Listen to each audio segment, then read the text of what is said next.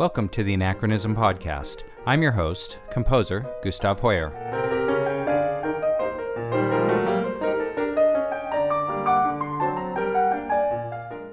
Welcome back to the Anachronism Podcast. Today I have a special show to coincide with the release of Terra, the Bringer of Life, my newest orchestral recording. It's available on Spotify, Apple Music, all the usual places. And I thought I would accompany its availability with a little bit of insight into why it was written, how it's put together, and just share with you a bit of this piece and to put it in its bigger context. This piece was written in February of twenty eighteen, and it was part of a series of concerts that were going to be performed in Planetaria. So if you've ever been in a planetarium, it is a domed room, darkened, and there are special projection devices that will put stars and astronomical features onto the inside of that dome. And when all the lights are down, it feels like you're out under the night sky. And it's a way to help navigate the constellations.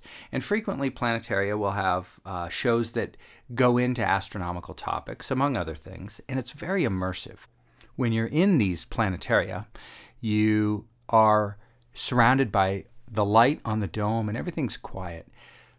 Well, a well-known piece of music that gets associated with planetary phenomena is Gustav Holst's The Planets.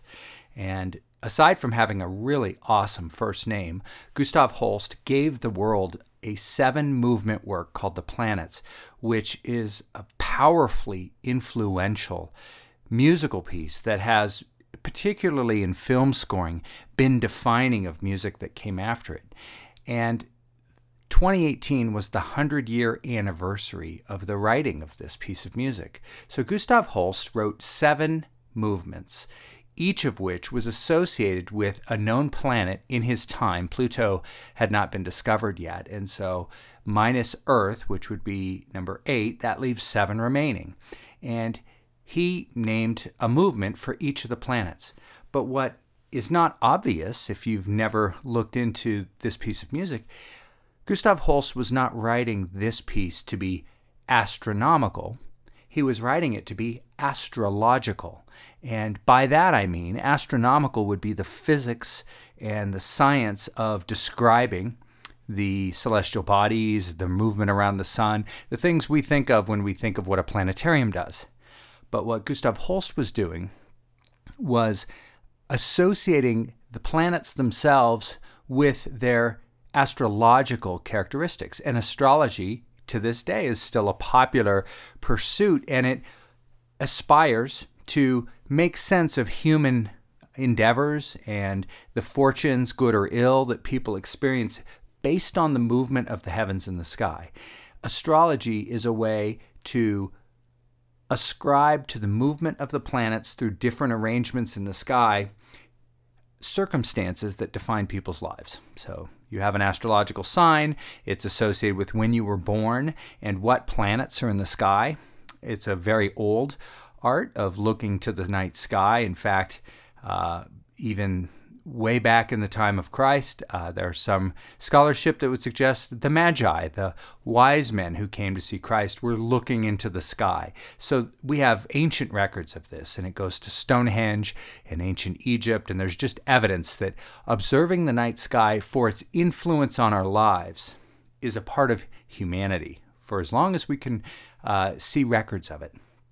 So Holst is entering into this tradition, and he's writing this seven-movement work, The Planets, and each planet has an association with a Roman god, and so they are the Roman names. That's how we name the planets. There are Greek analogs, and as you go through the planets, you experience something of the astrological implications of each of those planets. For example, Mars, the bringer of war. So the planet Mars in the night sky, because it was reddish, even to the naked eye on a clear night, you can see it's the red planet. That association with war is pronounced in the music. So when you hear Mars, the bringer of war, probably the most famous passage from all of Holst's The Planets, you hear this five four driving rhythm. Now, an interesting little note that you may not be aware of. Gustav Holst was in World War One, was in the trenches. He saw one of the most horrific face-to-face encounters with war that we know of in recorded history, the scale of gruesome bloodshed and miserable death that World War One represented had really never been experienced anywhere in human history to that scale. And he was a witness. So when you listen to Mars, the Bringer of War, you're hearing a soldier from the trenches of World War One making a musical commentary about that experience. And so Mars, we just had a lander go there, Perseverance, uh, United Arab Emirates had uh, a new sh- uh, probe go there, China had a probe go there. Uh, Mars is in the news a lot. And when you look at Mars, it's a red, presumably iron-laden planet. It's reddish dust, it's a desert. It doesn't necessarily connote war as a planet. It's its astrological connection that draws this connection. And so Holst has put that into music with Mars, Venus, who's the bringer of love, bringer of peace, Mercury, the winged messenger. So he would bring the messages from the gods to people. Jupiter, or in Greek it would have been Zeus, the king of the gods. Saturn, who is the bringer of old age. Uh, Uranus, who is the magician and a little bit of a playful, mischievous one. And then Neptune is the mystic and the ancient one. And so you hear in each of these pieces something of its astrological connection. So back to the piece that I'm going to introduce. Uh, we're going to go through all of each of those seven movements and just touch on them, because one of the things I had to do to bring these huge epic scale orchestral pieces of music into a small space like a planetarium required a, a lot of compositional effort on my part. And let me explain. When you go into a planetarium, it's a round room, a circular room, and the chairs are Uh, arranged so that everybody can see the screen as it's projected on the dome above. There's not a lot of room for anything else. There's no open space. It's all seats. So what we had to do is figure out, how do you take an orchestra of Holst's size? So the, the size of the orchestra Holst's Planets require in their original scoring is at least sixty, seventy people, if not more. Well, a planetarium might only seat one hundred, so you would have very few seats left for any audience if you brought a live orchestra to a planetarium show. And we've had to figure out how to reduce that down. And what we whittled it down to was about thirteen people. And it required me to c- collapse all kinds of woodwinds, all kinds of brass, tons of percussion, and even reducing the strings to be a single string instrument per part. And what we ended up with was this very intimate chamber experience with a harp, single strings, and in fact not two violins, viola, cello, and bass, but one violin, two violas, cello, and bass. And the two violas have to do with the color of the instrument, the sound, and its richness. I was trying to recreate some of that tapestry. And for percussion, a keyboard. That's it. And, a, and one piano can produce a lot of effects, from snare drum type effects to timpani. Uh, we had a harp player. We had one of each of the main winds, a flute, an oboe, a clarinet, and a bassoon, and then three French horns. And the three French horns gave us that brass glow without blowing away the rest of the ensemble. If you'd had trumpets and trombones, they are such prominent and robust instruments. In a small space like a planetarium, uh, it, it could be very easily just too loud, too overpowering. So the French horn is halfway between a brass instrument and a woodwind. In fact, uh, it's got a different kind of bore, uh, different, different um, cylindrical, it's got a, a conical bore, and trumpets and trombones have a cylindrical bore. It's the same, it's the uniform width all the way through. So the sound color is a little bit different. So anyway, all of this comes together, and how to shrink an orchestra that requires sixty or seventy people or more, how to shrink it down to about thirteen people with conductor, because somebody needs to hold the ensemble together. This music is complicated, it's intricate. So what we did, I arranged it to a smaller ensemble, and having reduced the size of the ensemble, we were able to fit it into the front part of the planetarium. Then we had the audience come in, they filled in, and we did a complete production of Holst's The Planets. And I'll give you some snippets of what it sounded like. It's not the same epic scale you'd hear in a concert hall, but it was surprisingly powerful because in this intimate space, you still had a large number of players and you really could experience all of the aspects of Holst's music. I was very fastidious to try and preserve all the harmonies, all the melodic lines, and the key musical events and sounds that you would hear in an orchestral performance and just try and reduce them down. So to accompany this special performance of Holst's The Planets, uh, I was asked to write one more movement. And the missing planet could have been Pluto. I chose Earth. And one, because Pluto's status as a planet has gone back and forth. If you follow these things, you know Pluto's fortunes have ebbed and flowed, as it were. But even more importantly, the planets, Holst's work, isn't ultimately about the planets themselves. So when we read of NASA's adventures out in, in space and the glorious photography and the amazing stories of ingenuity and invention, that's not really what Holst's The Planets is about. Holst's The Planets isn't about the planets. It's actually about humankind. It's about us. It is about us standing on the earth, looking out into the heavens and ascribing to these rocks and orbiting blobs of gas and ice, ascribing to them meaning, meaning in human terms.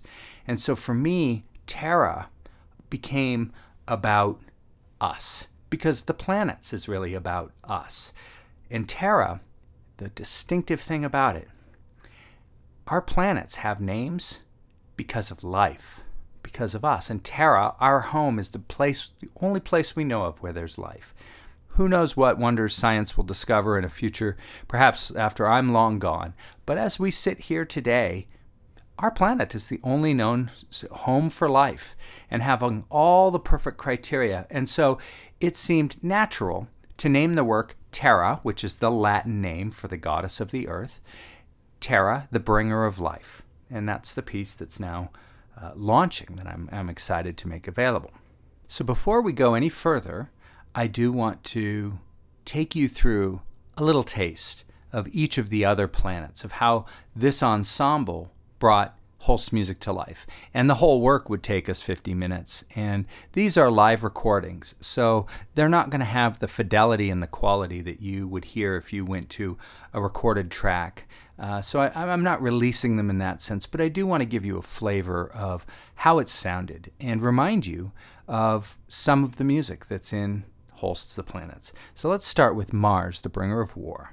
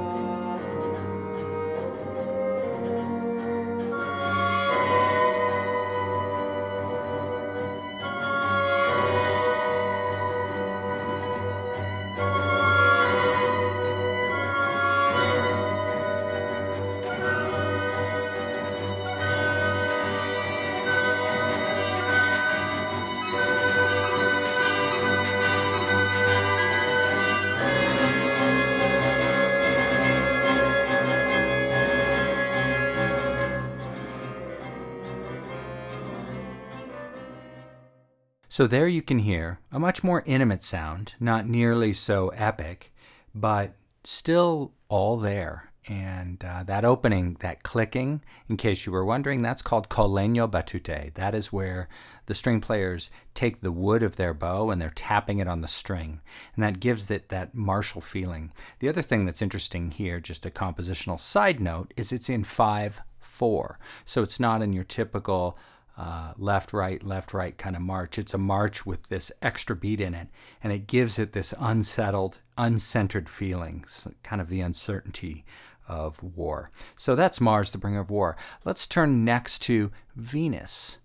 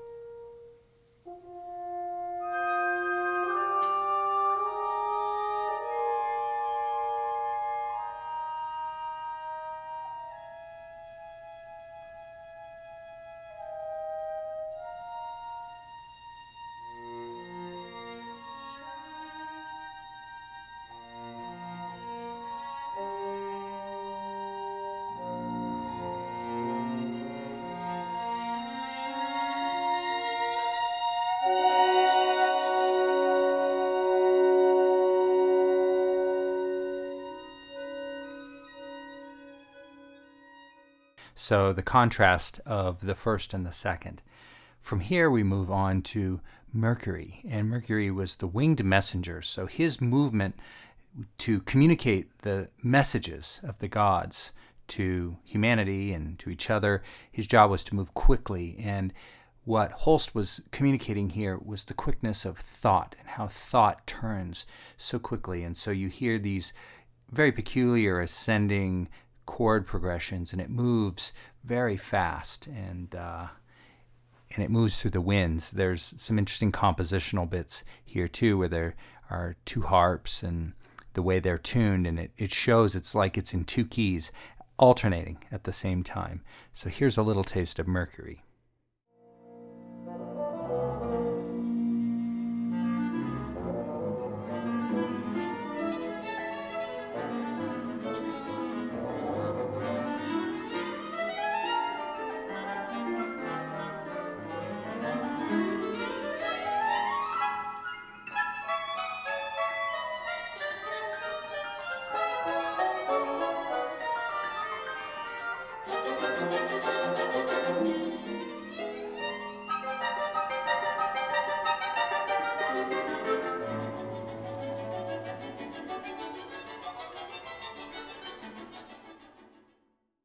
So Mercury, it moves quickly and it it's fleet.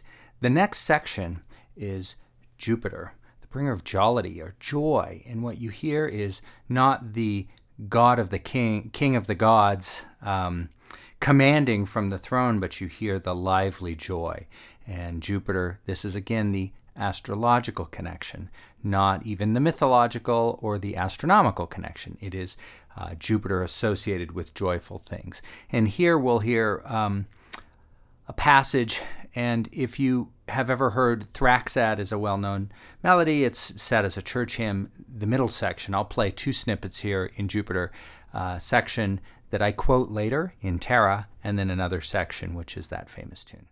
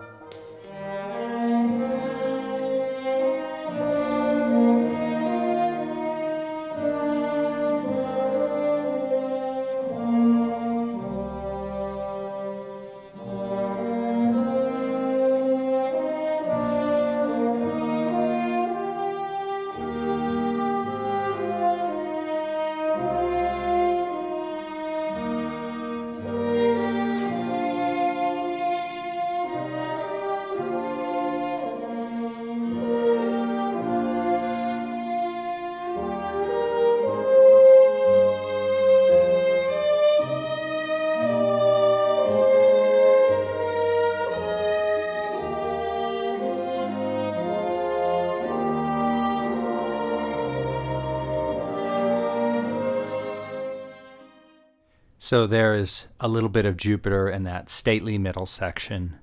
And now we move from Jupiter, the bringer of jollity, to Saturn, the bringer of old age. And so the contrast of all that joyful, youthful life and the passing of time. And you hear the slow ticking of the clock and the chiming of the clock bells marking the passage of time. This is Saturn, the bringer of old age.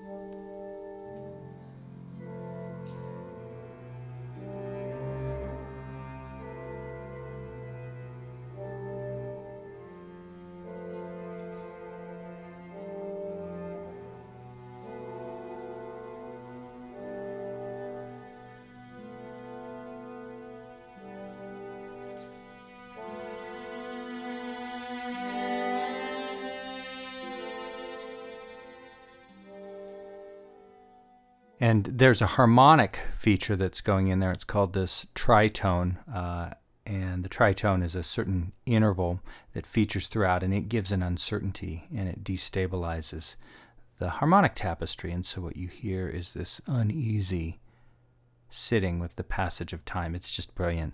And the full orchestral colors on that uh, are rich as well. Uh, the harp colors are very subtle. So that's Saturn, the bringer of old age. From there we move to Neptune, the ma- sorry, Uranus, the magician, and uh, he is a grand, demonstrative, kind of bumbling figure, and so you have this bombastic, uh, vibrant, and yet somehow clumsy uh, section, and this is Uranus.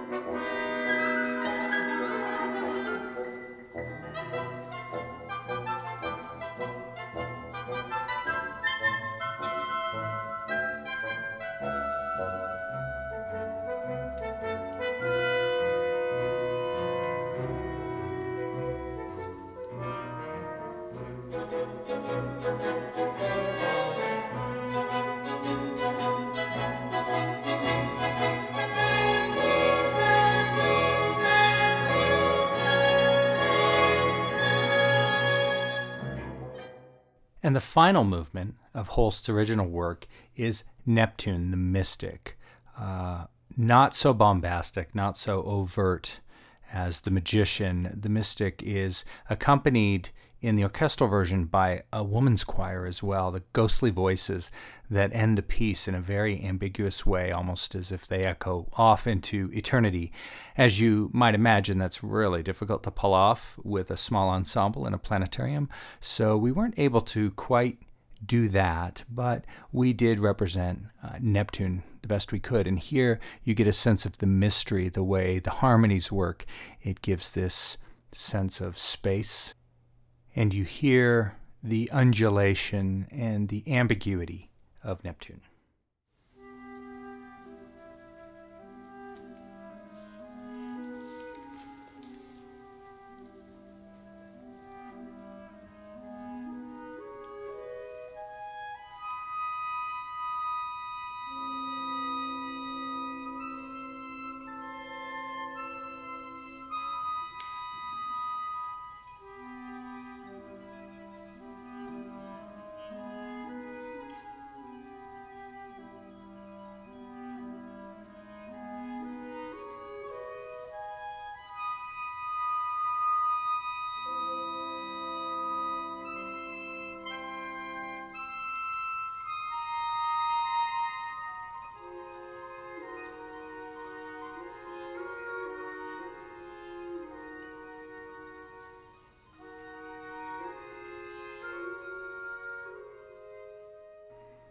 and the music opens and becomes a little brighter.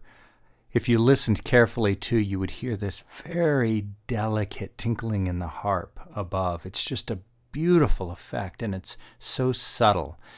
It's in the context of active listening, some of my first episodes, where you hear those little details that make a piece shimmer and come to life. And that's what that harp's doing. It's adding some shimmer and mystery behind the slow unfolding of the woodwind parts. So, seven movements, Holst the Planets. Now the new movement, the one that I brought to the table, Terra, the Bringer of Life. All of these planets with their descriptors, their names, what they mean, and their astrological connections are product of humanity. We looked to the sky and named them. And I wanted to connect with historic uh, origins as well. And so I went for Terra. I have a couple of clips you can see where I show you in the music how it works. But the foundation of Terra is it's in seven parts. And it's got seven eight rhythm. And it's the seven days of creation. It's the biblical account of each part of what is unique about Terra, described in that ancient text in chapter one of Genesis. And so I took those sections and I brought them to life. And Terra is in six equal parts, with the seventh part is the day of rest. God rests on the last day, so there's no music. It's actually six equal sections. So it's a kind of a conceptual nod to it being seven. If it were really fully performed, that last Uh, there would be about a minute and a half or so of silence at the end of the piece, and that would be the seventh day, and then it would be complete. But that's difficult to pull off in a recording, especially if I can't explain why that is. And so you guys get the inner story around that. But it's in s- six equal sections of music and a seventh of what would be silence, and that's Terra. And Terra has in the middle section, I want you to listen for it. I'm going to play the whole piece, and I'll play the new recording of it instead of the uh, instead of the actually I'm going to do first the reduced orchestration, so you can hear what it sounded like in its first form, the smaller chamber form, and then I'll I'll play a snippet by contrast of the full orchestral version, and then I'll let you go to Spotify and take a listen there. Uh, so I'll just do a side-by-side comparison of the before and after. And for the Holst, there's hundreds and hundreds of fantastic recordings of Holst the Planets you can find on any channel. So you can listen side by side to how the chamber music is uh, different. It's more intimate, but has the, all the elements, and then you can compare it to the full work. But I'm going to do that, just give you a taste of that here in today's podcast. So let's take a little listen to Terra in its uh, smaller form, and then I'll give you a side by side comparison of Terra in its larger form. And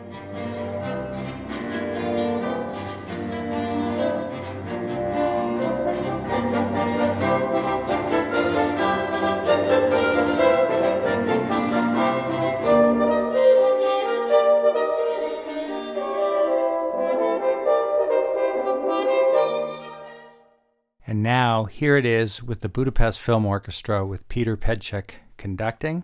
I think you'll hear a little bit of a difference.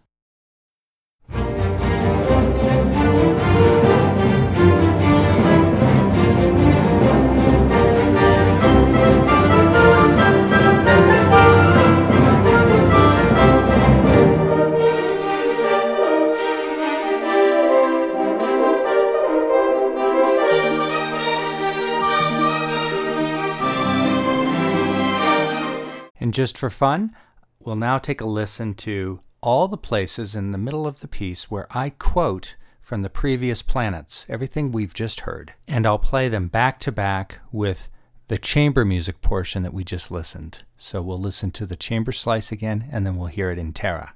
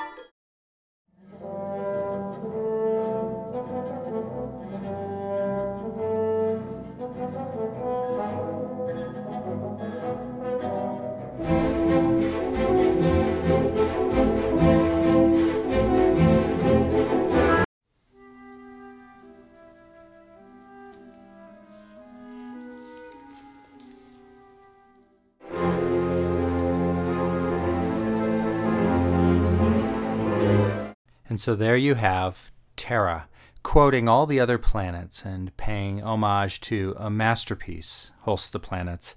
Uh, it was a privilege for me to arrange that, to perform it, add my own uh, humble edition at the end. But I hope you enjoyed that little sneak peek right into the middle of Terra, and that you were able to stand with me and gaze at the night sky and music and wonder at the vastness and the glories of the created skies above, and to enjoy the masterwork of Gustav Holst as he had done a hundred years ago, looking into the same sky and wondering what all those lights in the heavens meant here on Earth. So with that, I hope you'll take a few minutes and go to Spotify, take a listen to Terra, the Bringer of Life, and if you enjoy it, please share it with your friends. I create music because I want to share it. I want to share my joy of living, and I want to share the richness of human life in sound. And I thank you for taking time to listen to this podcast of mine and my various and sundry musings.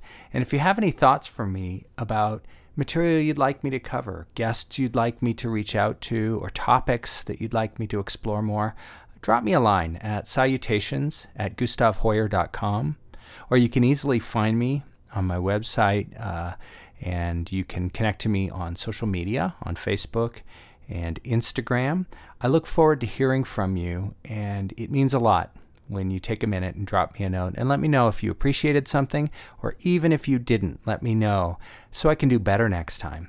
Thanks for giving me a bit of your time. I hope you enjoyed it, and we'll talk to you next time on the Anachronism Podcast. Thanks.